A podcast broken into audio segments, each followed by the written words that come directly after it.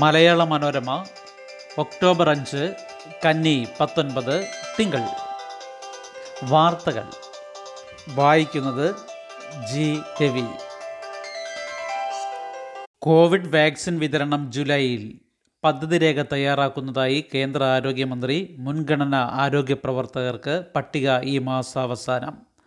അടുത്ത വർഷം ജൂലൈയോടെ രാജ്യത്തെ 20-25 കോടി ജനങ്ങൾക്ക് കോവിഡ് വാക്സിൻ നൽകാനുള്ള പദ്ധതി രേഖ സർക്കാർ തയ്യാറാക്കുകയാണെന്ന് കേന്ദ്ര ആരോഗ്യമന്ത്രി ഡോക്ടർ ഹർഷ് വർദ്ധൻ അറിയിച്ചു. ഇത്രയും പേർക്കായി 40-50 കോടി ഡോസ് വാക്സിൻ വിതരണം ചെയ്യും. എന്നാൽ വാക്സിൻ എപ്പോൾ തയ്യാറാകുമെന്ന് വ്യക്തമാക്കിയില്ല. മുൻഗണനാ പട്ടിക ഈ മാസം അവസാനത്തോടെ തയ്യാറാക്കാൻ സംസ്ഥാനങ്ങൾക്ക് നിർദ്ദേശം നൽകിയിട്ടുണ്ടെന്നും സമൂഹമാധ്യമങ്ങളിലൂടെയുള്ള ഞായർ സംവാദത്തിൽ അദ്ദേഹം പറഞ്ഞു. സ്വകാര്യ മേഖലയുൾപ്പെടെയുള്ള ആരോഗ്യ പ്രവർത്തകർക്ക് മുൻഗണന നൽകും. ബ്ലോക്ക് തലം വരെ ശീതീകരണ സംവിധാനങ്ങൾ ഉറപ്പാക്കാനും നിർദ്ദേശിച്ചിട്ടുണ്ട്. വാക്സിൻ വിതരണവുമായി ബന്ധപ്പെട്ട മനുഷ്യശേഷി പരിശീലനം, മേൽനോട്ടം എന്നിവയ്ക്കായി നീതി ആയോഗ് അംഗം വി കെ പോളിൻ്റെ നേതൃത്വത്തിലുള്ള ഉന്നതതല സമിതി വിപുല പദ്ധതി തയ്യാറാക്കുന്നുണ്ട്. കേന്ദ്ര സർക്കാർ തന്നെ വാക്സിൻ സംഭരിക്കുകയും ഏറ്റവും അർഹരായവർക്ക് ലഭിക്കുന്നുവെന്ന് ഉറപ്പുവരുത്തുകയും ചെയ്യും. കുത്തക സംഭരണമോ പൂഴ്ത്തിവെപ്പോ ഉണ്ടാകുന്നില്ലെന്ന് ഉറപ്പുവരുത്തും. ഇന്ത്യയിലെ വാക്സിൻ ഉൽപ്പാദകർക്ക് കേന്ദ്ര സർക്കാർ പൂർണ്ണ പിന്തുണയും നൽകും. ഇന്ത്യയിലെ ഫലപ്രാപ്തി പരിശോധിച്ച് ഉറപ്പാക്കിയ ശേഷമേ വിദേശ വാക്സിനുകൾ ഉപയോഗിക്കൂവെന്നും മന്ത്രി പറഞ്ഞു. കുറഞ്ഞു തുടങ്ങുക മാസാവസാനം. കേരളത്തിലെ കോവിഡ് വ്യാപനം ഈ മാസം പകുതിയോടെ കുറഞ്ഞു തുടങ്ങുമെന്ന മുൻ നിഗമനം തിരുത്തി സർക്കാരിൻ്റെ പുതിയ പ്രൊജക്ഷൻ റിപ്പോർട്ട്. മാസാവസാനത്തോടെ മാത്രമേ എണ്ണം കുറയൂ. ഇടുക്കി, പാലക്കാട്, വയനാട് ജില്ലകളിലാകട്ടെ നവംബർ ആദ്യവാരമാകും. കോവിഡ് സാന്ദ്രത കൂടുതൽ കേരളത്തിൽ. രാജ്യത്ത് കോവിഡ് സാന്ദ്രതാ നിരക്ക് ഏറ്റവും കൂടുതൽ കേരളത്തിൽ. 10,277 പേർ. കോവിഡ് അതിരൂക്ഷമായിരുന്ന ഡൽഹിയും 266, മഹാരാഷ്ട്രയും 219 കേരളത്തിന് പിന്നിലായി. കോവിഡ് 8,553, മരണം 23. സംസ്ഥാനത്ത് 8,553 പേർക്ക് കൂടി കോവിഡ്. 58,727 സാമ്പിളുകളാണ് പരിശോധിച്ചത്. ടെസ്റ്റ് പോസിറ്റിവിറ്റി നിരക്ക് 14.56% ഉയർന്നു. 23 മരണം കൂടി സ്ഥിരീകരിച്ചതോടെ ഔദ്യോഗിക കണക്കിൽ മരണം 836. 4,851 പേർ കോവിഡ് മുക്തരായി. വയനാട്ടിലേക്ക് ചുരമില്ല ബദൽപാത നിർമ്മാണോദ്ഘാടനം ഇന്ന്. ആനയ്ക്കമ്പൊയിൽ മേപ്പാടി തുരങ്കപാത പദ്ധതി ലോഞ്ചിംഗ് നിർവഹിക്കുന്നത് മുഖ്യമന്ത്രി. വയനാട്ടിലേക്ക് ചുരമില്ലാത്ത യാത്രയെന്ന സ്വപ്നം സഫലമാകുന്നു. ബദൽപാതയുടെ പദ്ധതി നിർമ്മാണോദ്ഘാടനം ഇന്ന് നടക്കും.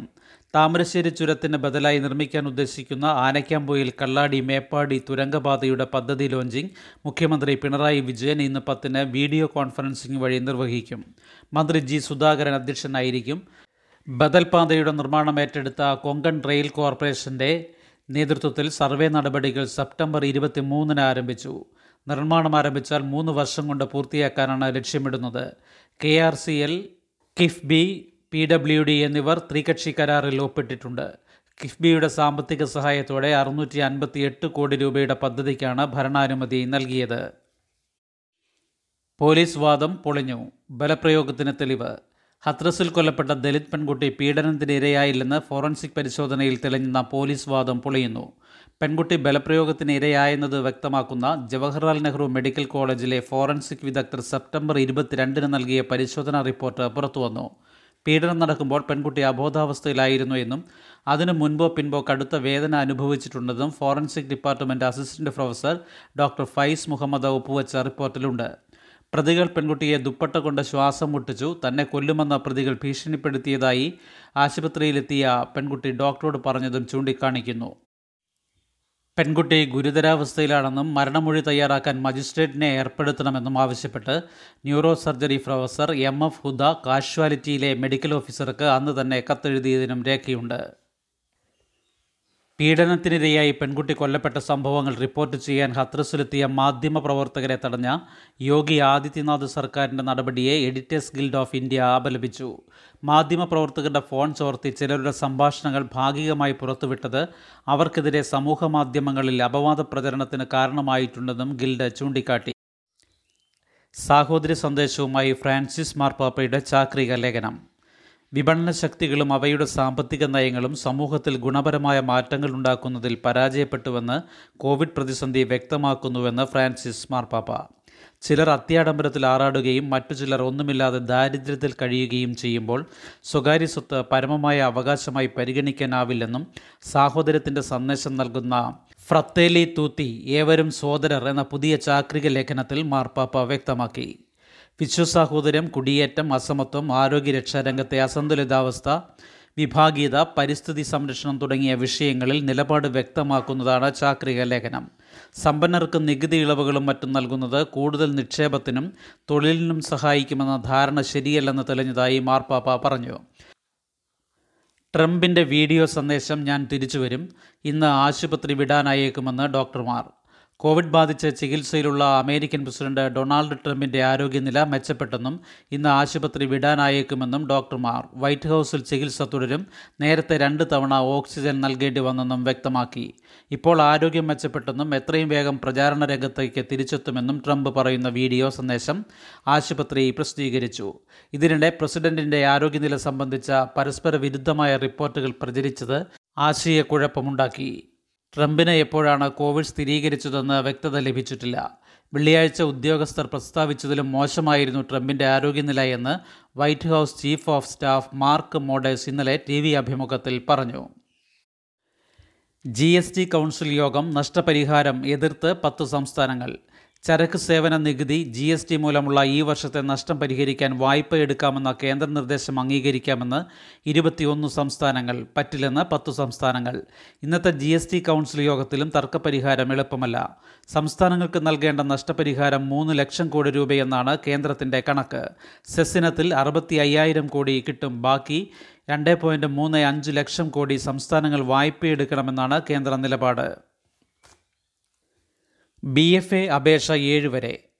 ചിത്രകല, ശില്പകല, applied art, art history and visual studies എന്നീ വിഷയങ്ങളിൽ 4 വർഷ BFA ബിരുദ കോഴ്സിന് 7 വരെ അപേക്ഷിക്കാം. ഏതെങ്കിലും വിഷയമെടുത്ത +2 തുല്യപരീക്ഷ ജയിച്ചവർക്ക് അപേക്ഷിക്കാം. Minimum mark നിബന്ധനയില്ല. 2020 ഡിസംബർ 31 17 വയസ്സ് തികയണം. ഉയർന്ന പ്രായപരിധിയില്ല. ആദ്യവർഷം പൊതു ക്ലാസുകളും തുടർന്ന് സ്പെഷ്യലൈസേഷനുമാണ്. ആദ്യവർഷ പരീക്ഷയിലെ പ്രകടനം പരിഗണിച്ച് 2ാം വർഷത്തിൻ്റെ തുടക്കത്തിൽ സ്പെഷ്യലൈസേഷനുള്ള ശാഖ തീരുമാനിക്കും. വാർഷിക ഫീസ് ഉദ്ദേശം 3000 രൂപ. ഹോട്ടൽ മാനേജ്മെൻറ്റ് ഹാജരാകേണ്ടത് November 2. National council for hotel management and catering ടെക്നോളജിയുടെ നിയന്ത്രണത്തിലുള്ള ഇൻസ്റ്റിറ്റ്യൂട്ടുകളിൽ 3 വർഷ BSc കോഴ്സിലെ ആദ്യവർഷ വിദ്യാർത്ഥികൾ നേരിട്ട് ഹാജരാകേണ്ട തീയതി നവംബർ 2ലേക്ക് മാറ്റി. സർക്കാർ നിർദ്ദേശമനുസരിച്ചായിരിക്കും ഇത് നടപ്പാക്കുക. ഇന്ന് ഹാജരാകണമെന്നായിരുന്നു മുൻ നിർദ്ദേശം.